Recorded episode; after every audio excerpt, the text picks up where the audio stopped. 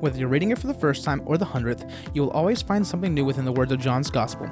While simultaneously being the easiest to read for new believers, the Gospel of John is a beautifully woven masterpiece with, loaded with deep theological insight that only the closest of Jesus' followers could express. In this book, we'll explore many themes like light versus darkness, life and death, and what it means to be born again. As stated by John, the purpose of his gospel is to convince the readers that Jesus is the Christ, the Son of God, and that if you believe in him, you will have eternal life. Join us as we embark on our journey through John's Gospel. My name is Pastor Aaron. And I'm Pastor Leon. And we'd like to welcome you to Calvary's Compass.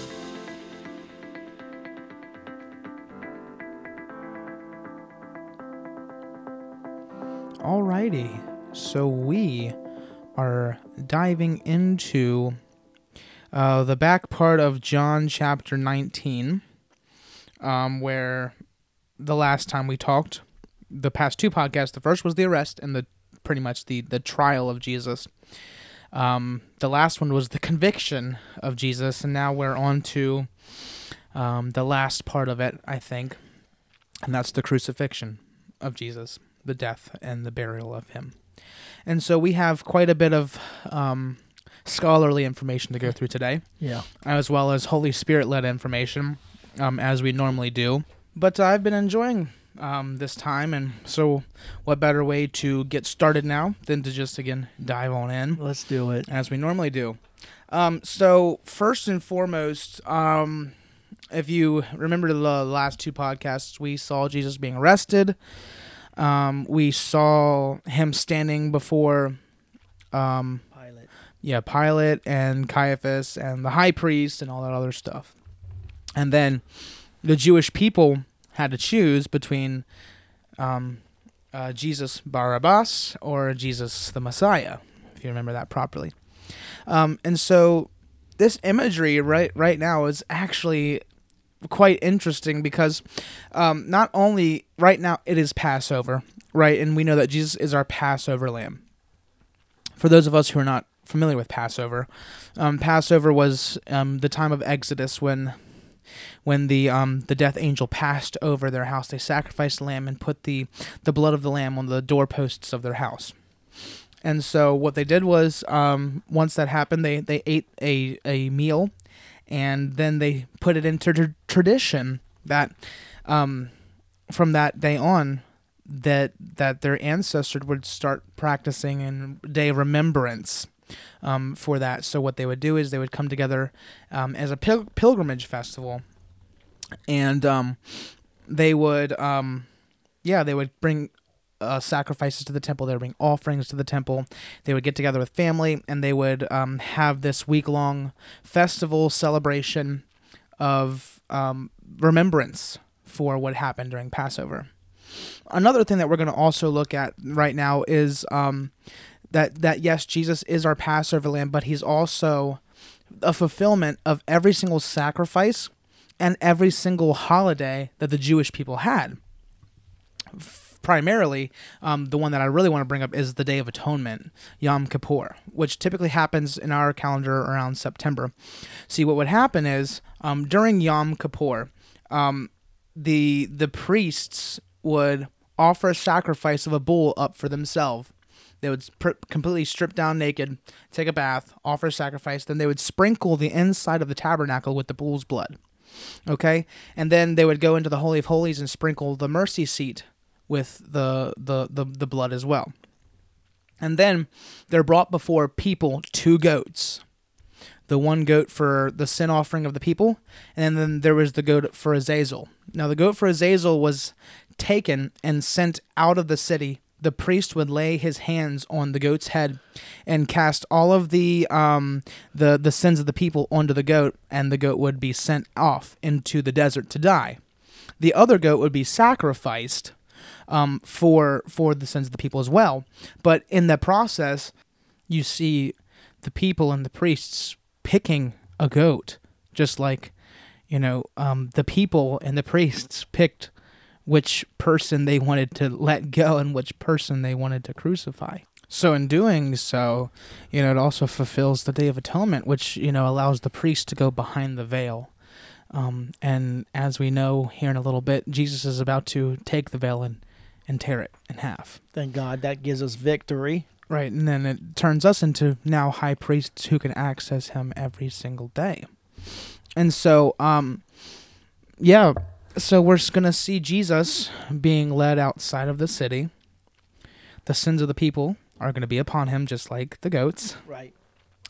And, um, yeah, we're going to see Jesus take on the full burden and, and be put to death in our place. So, um, verse seventeen, it says this. So they took Jesus, and he went out, bearing his own cross, and to a place called the place of the skull, which is in Aramaic, Golgotha. Um, there they crucified him, and with two others, one on either side, and Jesus between them. Pilate wrote an inscription and put it on the cross. It read, Jesus of Nazareth, King of the Jews. Many of the Jews read the inscription, for the place where Jesus was crucified was near the city, and it was written in Aramaic, in Latin, and in Greek. So the chief of priests of the Jews said to Pilate, do not write King of the Jews, but rather write, this man said, I am the King of the Jews. Pilate answered, what I have written, I have written. So see, people, some people think that that Jesus' crucifixion was like miles outside of the city. No. no. It was right outside of the city as a, as a form of humiliation and punishment um, to the criminals. What would, if again, if you've seen The Chosen, you, you, you will see where the crucifixions typically took place. They took place right outside of the city as people were passing by, going into the city. So that, because like, as, again, it's like a form of um, punishment and a form of ridicule, a form of embarrassment. Well, I was um, I had the fortunate opportunity to go to the Holy Lands, and uh, I saw the Golgotha, where the, you know, the face of the skull in the in the in the rock in the mountain, and so Jerusalem is below, the mountain's a little above, so it's a high place. Yeah. So everyone to see it, you're going to yeah. see it. You no matter where you are, up close or at a distance, right? It will be seen. Yeah. So so so yeah. It it is, as people are entering or walking by or s- standing in the town, It, it's a, it's a high place. Yeah. And so the crucifixion is known. Yeah, I mean, which there's a lot of symbolism there, right? Um, because in in ancient Hebrew literature, mountains were very significant. Mm-hmm. Um. Which, I mean, if you read through prophecies of the Old Testament, they would, they would be talking about the mountain of the Lord. Right. Um, it was believed that the Garden of Eden was actually set atop of a of a mountain. Um, it's it's what, what it's called in the Hebraic. It was a, it was a cosmic mountain where right. where Eden was lifted up, and heaven and earth were met together in that place. Um, and so, In, in Hebrew mythology and, and pretty much any other typical mythology around the world, whether it be Norse, um, any type of pagan mythology like um, Egyptian mythology or or Greek mythology, there's things like Mount Olympus, right? You know, and and, and, and places like that where um, these mountains had significant power and meaning, um, meaning like, you know, they believed in the ancient times that the mountains were the places of the gods. And so, um. seeing that Jesus's crucifixion was not just on a cross, he was ascended on a cross, but he was ascended on top of a mountain on a cross, was so significant because the fact that, you know, that symbolizes that that he is reunifying heaven and earth together. Right. Um, he's making heaven and earth one again. And so, I mean, that there's a really, really deep study on mountains because, like, in Exodus, it talks about Moses going up on top of the mountain, meeting with God. You know, mountains were meeting places. We see Jesus on Transfiguration. You know, mm-hmm. He goes on top of the mountain and meets with God. So that's that's so symbolic to the to the Jewish reader well, you, um, that we don't really catch on to. Yeah, you, even in comparison, the symbolism of Abraham offering Isaac the son on a mountain, on a mountain, and and he went to the place where God showed him. Right. So therefore, where did Elijah go when he wanted to meet the, with God? On, on top of a mountain. mountain, cleft of a rock, you know, right there. Yeah. And so, you know, that that very spot, that very moment, that very instant, here is God showing himself to mankind what he's willing to do. He's willing to give his son to die on the cross yeah. as the lamb. Yeah. The ultimate yeah. lamb. Yeah. And that's so, so, so, so significant. And what people don't realize, like I said, in our time and era, they read it, oh yeah, it's just a mountain, but like it's it's so much more than a mountain. Right. right. It's prophecy of the Old Testament being fulfilled Correct. through Jesus. And and if you think about the lamb, I mean, let's let's go back in comparison. You you brought it up. Let's go back with Moses and all those in, in Egypt. You know, in the last plague before the release. Yeah. You probably know where we're going. Right. Before the release of all the Israelites, they had to offer a lamb. Yeah. And they're for with the, the Passover, yeah. With the Passover. So therefore, this Passover, that's the meaning of it. Yeah. So therefore, them offering a lamb, that meant that e- uh, each household, each person had to have the lamb in their home. Right. And thus, therefore, the Bible talks about that our body is the temple of the Holy Spirit. We have to allow the lamb be seen in our own home, our body, our temple. Right. And so so when, so so there there's a nation full of lambs. Yeah. And here Jesus, God lifted his son high and lifted up. You know, just like when when Moses had to take the brazen serpent because yeah, the there was serpent and lift it up, yeah, and lift it up. So the symbolic of healing, yeah, he was lifted up above the rest, so people would look upon and receive the healing of Jesus. Yeah, the healing from the poison. Yeah, once and for all. And, and, and of course, the world's poison, the bite of you know, a serpent does bite. Yeah. That's even poisonous serpents. Not right. saying that the serpent bit Adam and Eve, but technically, I mean, in in a, in a sense, yes, it did. Right. Um. I mean, to to an um to an extent, yes, it did. Like, um, the effects. Mm-hmm. Um, it was poison. It poisoned their mind, yes. their heart, their relationship. Right. There's a lot of things factored in in it. Absolutely. And so, like, we see now. You know, Jesus being struck by the same serpent, mm. but taking the full venom of its um, release upon us. Right. You know, he's taking it for us. And um, so Jesus is high and lifted up. He is exalted on his throne. But, um, you know, we, we, we see him, you know, crowned. We yeah. see him paraded through the city. Like a king would, and now we see him on his throne, right? And so, um, the the uh, leader Pilate even puts above the cross that here's the king. Look upon your king. Here's your king, and and, and now the Pharisees are, are kind of ticked off and like, no, don't say that. He says, you know, say that he says he's the king. Mm. No. I'm going to put what I want, pretty much, is what Pilate says. And like we said last podcast, the government dubbed him as king without exactly. realizing it. Right. And it's it's it's kind of ironic. I mean, he comes in in a donkey. Normally, a king would come in in a white stallion, but he came in on a donkey. Yeah. You know, he, he, he they celebrated his arrival, throwing palm branches down and worshiping. And here he is now being dubbed as king of the Jews. Receives his crown of thorns, his robe, and now he is exalted on the cross that all may look up right to the king. To the healing. Mm-hmm. I mean, wh- where does our, our help come from? Look up, it says, lift up your eyes. Yes. For where does your help come from? From the Lord. Yeah. And he's lifted up and exalted on this mountain now for all of Jerusalem to see.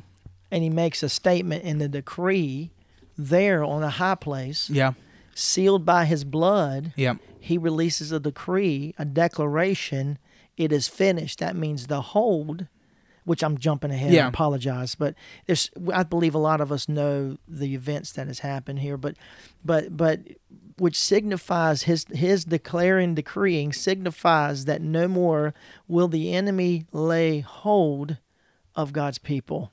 There is a deliverance, an exodus, another exodus. Right. Right. And that's exactly right. I mean, um, the spiritual bondage, mm-hmm. that was on the people. It's broken. You know? But um, if you think about it, like what happened before the people were released from the Exodus? The death of the firstborn sons in all of Egypt. Yeah.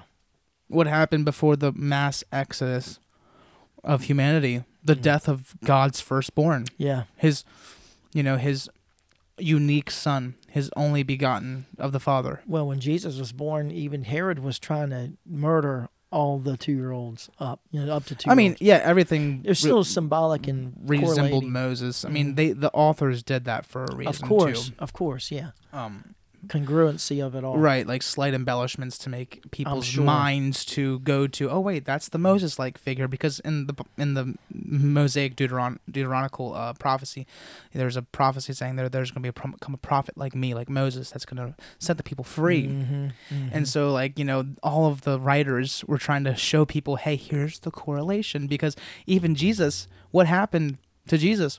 He escaped to Egypt mm. when he was born to. Wow. You know, and so what happened with Moses? Moses escaped to the hands of Egypt. Yep. You know, so it's just all this correlation of, you know, Jesus is this Mosaic, Mosaic-like figure. He is this this figure that the prophecy was screaming about. It's new right deliverer. in front of your face. Yep. He he he is the new deliverer. Right. He's the fulfillment of all the sacrifices and atonements that we try to make. Mm. He is that. And so people, the Pharisees, couldn't see it. They could not see who Jesus was because they were spiritually blind. And so, excuse me, um, yeah, um, so Pilate um, pretty much put Caiaphas in his place and said, you know, I'm I'm going to write what I, what I want to write. I'm in charge here, you're not, which shut Caiaphas up for a little bit. Um, it says, verse twenty-three, the soldiers then um, who had crucified Jesus, they took his garments and divided them into four parts, one for each soldier and also his tunic. But the tunic was seamless, woven in one piece from top to bottom. So they said to one another, let us not tear it, but let us cast lots for it to see who it shall be. This was to fulfill scripture, which says, they divided my garments among them, um, and for my clothing they cast lots. So the soldiers did these things by standing by the cross. But standing by the cross of Jesus were his mother and his mother's sister, Mary, the wife of Clopas, and Mary Magdalene. When Jesus saw his mother and the disciple whom he loved standing nearby, he said to his mother, woman, behold your son. And then he said to his disciple, behold your mother. And from that hour on, the disciple took her into his own home. So basically, you know, he was giving John the responsibility to take care of, of Mary from that point on. Um, that's because, adoption. And we're yeah. just, that's what we are. Right. We've been adopted into the family. Right. And then and that and then like that's completely symbolic to, to what happens with us now. Correct. That we're adopted, and, and now, you know, God is our Father.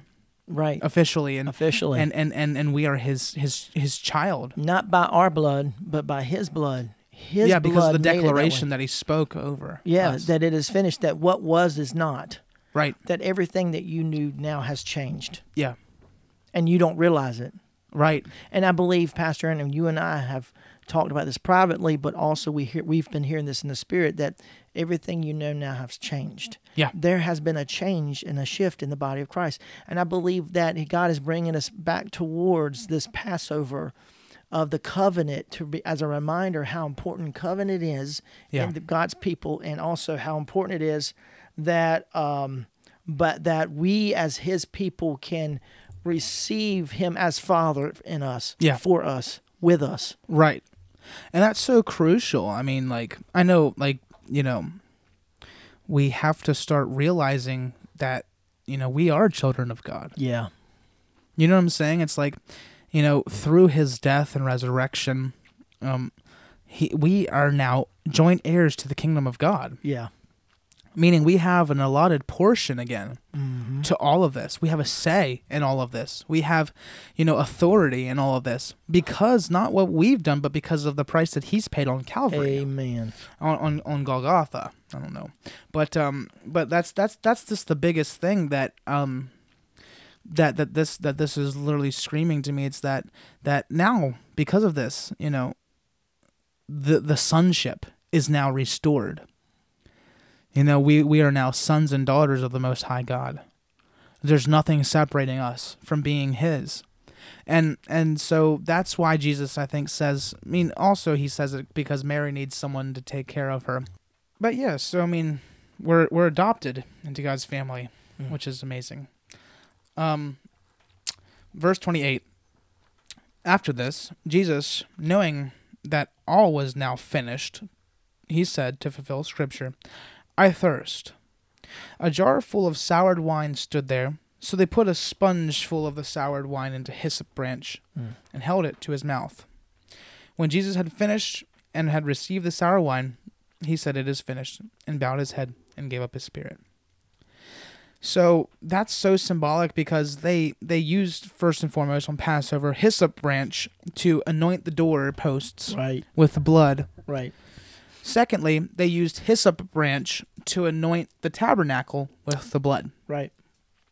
And now we see Jesus being served a hyssop branch mm-hmm. um, with this with this wine, you know, held to his mouth. And so it's just it's just a beautiful poetic ending to the Mosaic covenant, to the to to the laws of the Old Testament, to the to the sacrifices that Jesus is saying, you know, I am giving this once and for all, for all of mankind. That way you don't have to do the Day of Atonement anymore. Right. That way you don't have to do Passover uh, sacrifices anymore. That way you don't have to go celebrate these holidays and rituals anymore because I'm fulfilling all of it right here, right Absolutely. Now for you. Absolutely. Which is, you know, it's it's ironic because, you know, all of this is just completely being fulfilled by Jesus. And so it's just a beautiful, like I said, a beautiful picture of of Jesus taking everything into himself and finalizing it once and for all. He becomes the natural sponge, where that sponge held the the the things that, you know, he drank, the sour wine. He his body becomes the sponge and and absorbs the things of life and the hardships and the and the, the cross and the death and you know and and he, you know his when life squeezes him, blood comes out. You know, he is the symbolic even of the sponge himself. Right, and so that's just it's so significant, you know. Um, so verse thirty-one, mm-hmm. since it was the day of preparation, um, for Passover, right. And so that the bodies would not remain on the cross uh, on the Sabbath day, for the Sabbath was a high day. It was, it was, it was not just a, um, it was not just a Sabbath, but it was a Passover Sabbath. Right. You know, um, the Jews asked Pilate that their legs might be broken and that they might be taken away. So the soldiers came and broke the legs of the first and of the other who had been crucified with him. But when they came to Jesus and saw that he was already dead, they did not break his legs. But one of the soldiers pierced his side with a spear, and at once there came out blood and water. And so um, I want to make note to that, because in Revelation, it talks about a river flowing mm. from Mount Zion, right? It talks about a river. And so this river is, is, is, is going out to water the trees, to feed and heal the nations. And so this is the picture that Revelation is talking about. It's not some future one-day thing. It's something that has already happened to John. Right. He saw Jesus high and lifted up mm-hmm. on the mountain. Yeah. See, people think the book of Revelation is a, is something that's to come, but most of it is what's already happened. Right. And we think of it as chronological, but no. not, it's not chronological. It's, it's no, a lot it's, of... it's it's it's more poetic than it is yeah. literal, and we t- we take that book and kind of twist it. So, you know, when you're talking about prior the hyssop bush, and we have spoken about this, and in our Revelation podcast, you can go back to it, but I'm going to reiterate it because the blood and water, because it was it's been you know it's been known that the hyssop bush uh, holds water inside of its branches, and when it's dipped in blood, blood and water comes out.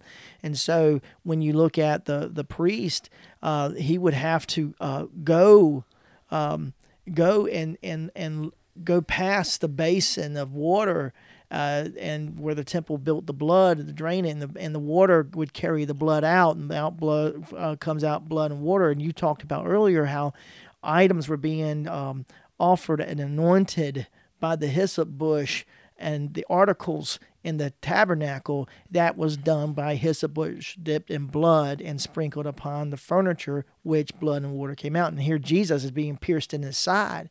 And when you connect it to the revelation of the flowing river of God, you're you're bringing New Testament, Old Testament into one.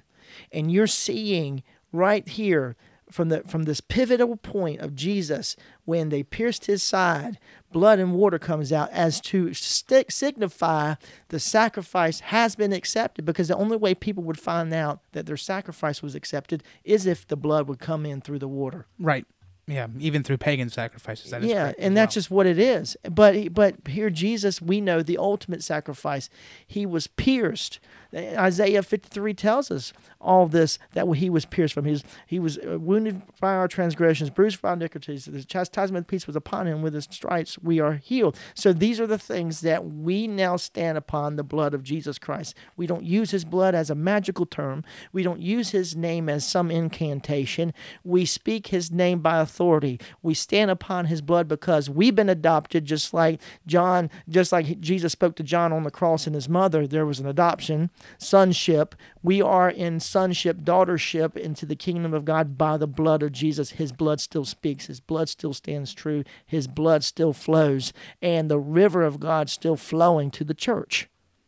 Right. And, and that's not something to look forward to one day. And not like, and that's where I think I want to really draw that distinction mm-hmm. with, with specifically the book of Revelation. It's like most of the, ninety percent of the things that's happened in Revelation have already happened. Right, right. There's a lot of things still happening, and there's a lot of things that have yet to happen. It's all coming together. And, and you know, we've been raised, and I've raised you that way, that this is chronological. When this happened, this, this, this, this is going to happen. No, that's, you know, false. And um, and I know, know it challenges belief systems. It does, but like looking at it, I mean, looking at it from, from the context of, you know, when you when you read stuff like this, and then you look at Revelation and you read that, right? You see that, you know, this is what John was talking about. Correct. You know, this is what he was talking about, and and Jesus was lifted up on the mountain. He was pierced, and out from his side came blood and blood water, and water, you know, yeah. that's that's the new river. That's the river of life flowing from the side of Jesus. Thus, he Jesus then tells about the Holy Spirit, which is also the water, represents the Holy Spirit, and you can't get the Holy Spirit unless you receive the blood. See, this is all correlating. Yeah, it's all connected. And John does a wonderful job putting the pieces together. Absolutely. And so... um. Um, in the in the synoptic gospels, um, we, we we hear the account of the ground shaking, the sky getting dark, and the, the temple veil being torn in half. John doesn't give us that picture, um, but but I want to kind of intertwine those things in here, because you know he was on this day, he baptized the earth with his blood and water. Mm-hmm. He tore the veil in the temple of the Holy of Holies, so that way everybody has access to it. Right. Right? And so we now see the earth being rebirthed mm-hmm. through his blood.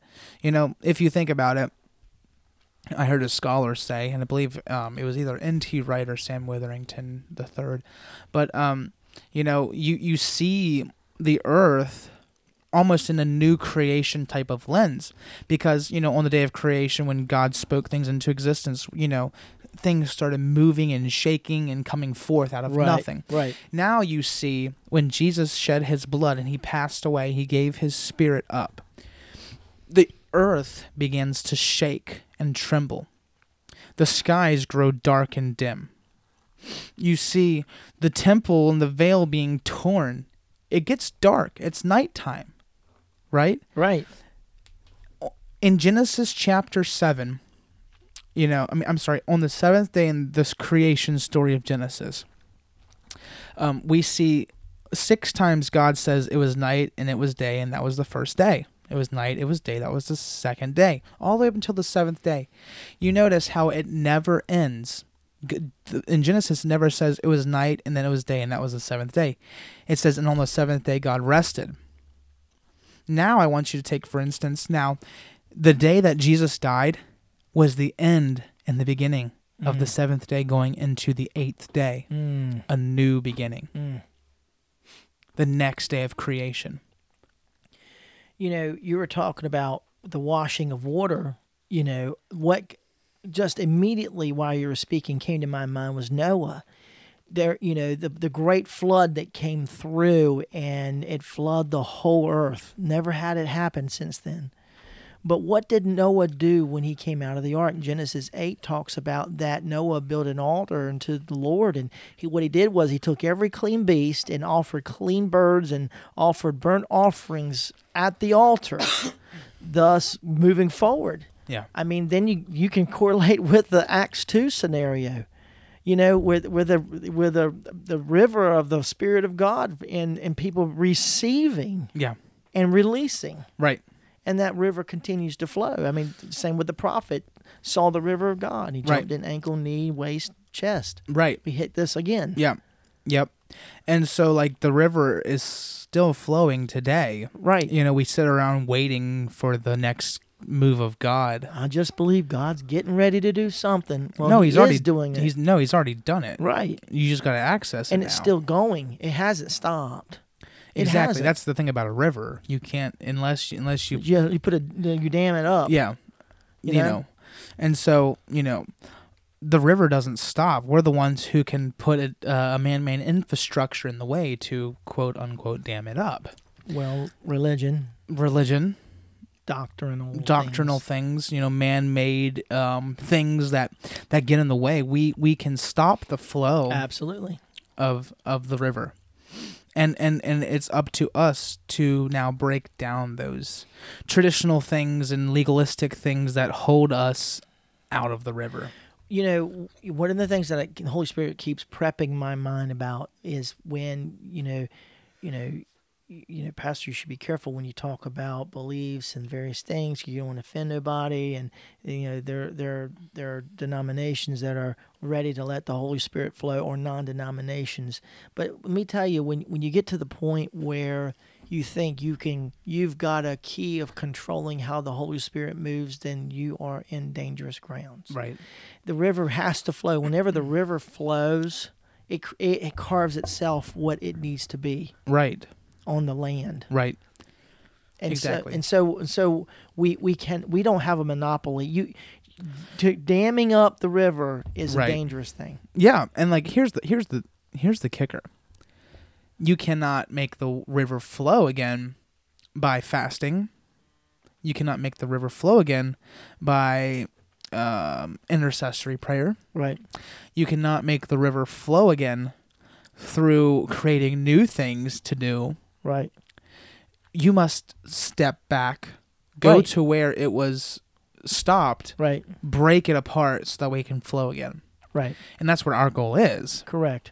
As ministers of, of the gospel and as, as disciples of Jesus himself, you know, it's our job to stop, to go back, to break up the dam so that way the, the, the river can flow again. Yes. Yeah, and and we have to, and we and and it is not something that you have to control. Now, don't, don't get me wrong; you can't be so uh, thinking that you know I can't control the Holy Spirit. There has a there has to be some um, some personal level of where you have to submit to God, but yet it's not like it is totally out of your means of obeying God, where you you don't know what you're doing. Right. Makes sense, right? So, so, but you cannot, you should not, rather, and in the in the in our churches and our personal life, allow us to assume that we have a monopoly on the Holy Spirit and that we control when He flows, when He should not flow. Right. And and so that's that is dangerous. That is blasphemy. Exactly. Yeah. You know what I mean? And and so you demeanor the power of God and, and what He is and who He is in us and for the church. Right. I agree with that. Um, yeah. We we can't control the Holy Spirit. Um, but but and in a sense we kind of try to. Yeah, we always do. You know, it's and, just what and we in do. a sense some churches actually do control the Holy Spirit by quenching it, right. Yeah. Him from moving. Right. And so it's like, and I think, and, and there's a fine line there as well, because as ministers, and I and you know I've listened to our general overseer, and he was sitting down with uh, Kilpatrick, John Kilpatrick, and he one of the things he said that stood out to me was John Kilpatrick said that we are to ministers are to be um, res, uh, overseers of God moving in their churches. Right. So yes, you are accountable of allowing Him to move. So yes, you we can quench, we can be in control that we quench the Holy Spirit. Right. But we are to allow. Um, but then we also quench Him by telling Him what He can and can't do. Yes. See, there's that fine line that I feel has to be defined to our listeners. If you're going to give Him control, give Him control, period. Com- no matter what it looks like or and what it... And accept the outcome. Yeah. Whether it's out of your means or not. Right. And that's the biggest um, struggle, I yeah. want to say, in most churches today. Even in Christians. Yeah. Personal lives. Right. Followers. Yeah. It's a struggle. It is. Um, because we, we're, we're a creature of control yeah. and habit. It's of nature. But, I mean, Jesus, when He was killed and out of His side poured blood and water. Yeah.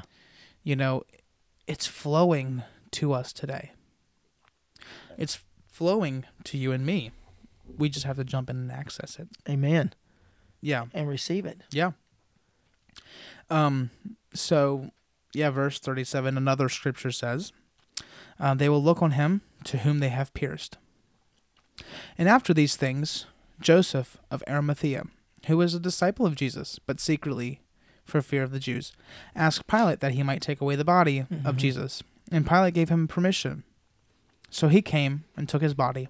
And Nicodemus also, who earlier had come to Jesus by night, came, bringing a mixture of myrrh and aloes and seventy-five pounds in weight. Wow. So they took the body of Jesus, bound Him in linen cloth, with the spices, as is the burial custom of the Jews. Now, in the place where He was crucified, there was a garden, which we talked about last podcast, about Adam and Eve in the garden, and in the garden was where Jesus gave up His right, and in the garden now He is placed. It's a garden tomb. In the garden, a new tomb, which no one had yet laid in. So, because of Jewish day of preparation, since the tomb was um, was close at hand, they lay Jesus in there. So I want to take notice that Nicodemus is now reappearing in the story. Nicodemus is trying to help Jesus, you know, His preparation for His burial. And so they have to do it quickly because, you know, they have to um, rest on the Passover day because it's Passover Sabbath. Right. And so, you know, we now see Nicodemus, who was struggling, now come to the light of Christ, and now is now a follower. You know, it's saying that Jesus, what Jesus said to him worked. It had impact, you know. And so, you know, there are, there are things that we have to go through of suffering in order to win the one. And Jesus did that. He did that. He went through suffering and pain just to win over, you know, people like Nicodemus, people like you and me. Amen. And we need that. Yeah. So, but, um, you know, that's, I know we talked about a good bit in this podcast, um, but, you know, we're kind of leaving on a, on a, on a sad note because, you know, we're, we know it happens, but right now, um, Jesus is dead in this part of the story. He's buried and, um, you know, for the disciples, it seems like there's no hope. For Mary, you know, it seems like no hope. You know, it seems hopeless right now. And there are there are people who are facing many hopeless situations, you know, um, hopeless. And it doesn't look, you know, good for us, some of us. But, um, you know, the night is here, but joy comes in the morning. Amen. You know, one more thought before we close this out. You know, you know, the one who's allowing Jesus to be buried in the tomb that He had not been used. You know, that to me is so important, how we must give God everything, even in places where we've prepared to die. Let Him let Him reside in it. Right. You know, because there, there has to come a resurrection. That's we, we all know that's where we're heading towards. But there's places in us that we have to surrender and say, Lord, I, if I if I give you my place of death, right, then I know there is a resurrection. I mean, that's what Abraham did when he took his son Isaac. He looked at the, those that came with him. He says, we're going to go up on this mountain and we're going to come back. He knew what God was requiring of him. He knew what, what the expectation was. And yet still he knew that he trusted in God, whether he was afraid in do it in doing it, whether he had anxiousness about it, regardless. Though that means even though you you face fear and anxiety and anxiousness and struggles, your operation, your reaction of faith still supersedes all that you feel. Faith has nothing to do with what you feel. And and, and when when I'm reading this, it, it, to me, it's just tying into how we have to give God the things that we're prepared to die to, or we're trying to die to, or, or the things that we prepare to give up on. What is it that we're, we're, we say, God, I have to give you this tomb. I have to give you, I'm going to let you l- do what you got to do so that there's there's a new day on, that's coming. I mean, you just spoke on the new day. This is the new day. Yeah. Yep. So, you know, we're, as we're closing in on the last couple of chapters here of John, you know, we've been through a lot. We've talked through a lot. And, um, but, you know, we just have to realize that we all go through times of suffering and times of pain and times of anguish. And but it's it's it's it's what we do through those times and how we respond to Jesus. Um, you know, we see Jesus up on the cross giving himself to all of mankind. We see the blood and water pouring out from his side, which is significant because all through the whole gospel, he's talked about blood and water and wine and yeah. new days and, and and all this stuff. And, you know, the temple veil was torn, giving us access, you know, to be high priests of a new covenant, a superior covenant, the covenant of his blood that he poured out on us. So just know today that Jesus, you know, he paid the price for it all. Yeah. He gave us what we need. He gave us access to the Father. We are adopted. Now we just have to live in it. We have to live in the river instead of trying to block it. But we want to thank you for tuning in to Calvary's Compass. Thank you for listening. Thank you for everything and your support and your listening. Um, you know, if you like what you heard, check us out on Facebook. Uh, check us out on our website, mount calvary dot com. Um, God bless, and we'll see you next week. See ya.